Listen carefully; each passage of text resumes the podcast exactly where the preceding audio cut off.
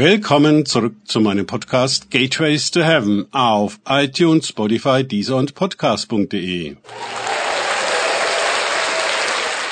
Mein Name ist Markus Herbert und mein Thema heute ist Diabolie. Weiter geht es in diesem Podcast mit Lukas 2338 aus den Tagesgedanken meines Freundes Frank Krause. Es war aber auch eine Aufschrift über ihm in griechischen, lateinischen und hebräischen Buchstaben. Dieser ist der König der Juden. Lukas 23, 38. Johannes ergänzt in diesem Bezug auf dieses Schild noch, dass es Pilatus war, der es gemacht hatte. Die Hohenpriester waren natürlich damit nicht einverstanden, not amused, und sagten zu ihm, schreibe nicht, der König der Juden, sondern dass jener nur gesagt hat, dass er der König der Juden sei. Aber Pilatus ließ es so, wie er es gemacht hatte. Johannes 19, 19 bis 22. Welche Ironie! So wurde also in mehreren Sprachen verkündet, wer da am Kreuz hing. Und immer noch sind es die Hohenpriester, die Guten und die Diener Gottes, die bis zum letzten Moment intervenieren und keine Ruhe geben können. Erbittert kämpfen sie weiter gegen den Mann, der gerade hingerichtet wurde, an. Sie müssen schließlich darauf achten, dass alles korrekt ist. Genau. Dass Sie gerade das größte Menschheitsverbrechen begehen, ist Ihnen zwar entgangen, aber das Schild über dem sterbenden Sohn des Menschen, Sohn Gottes, das muss geklärt werden. Das soll doch bitte noch eben umformuliert werden.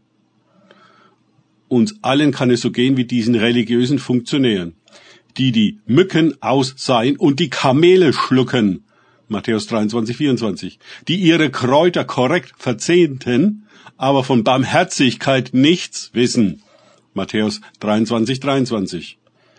Die viel auf sich geben und die Normalos verachten, die alleine wissen und bestimmen, wie alles richtig ist und den Rest der Welt zur Hölle schicken, Jesus inklusive. Aber in Wahrheit richten sie in ihm sich selbst hin und schicken sich selbst zur Hölle. Sie haben damit ihr eigenes Urteil gesprochen.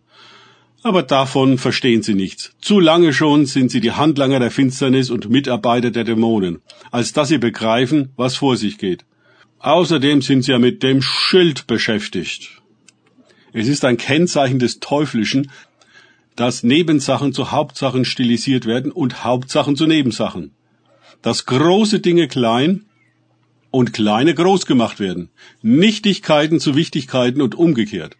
Dass die unwesentlichen Ereignisse die Schlagzeilen füllen, während die wesentlichen im Kleingedruckten stehen oder ganz unterschlagen werden.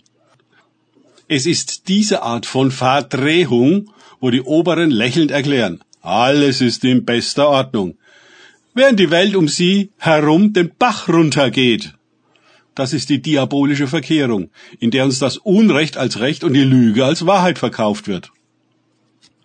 Immer und überall haben wir es mit dieser Verdrehung zu tun. Und wir können an vielen Stellen davon ausgehen, dass genau das Gegenteil von dem, was uns gesagt wird, die Wahrheit ist.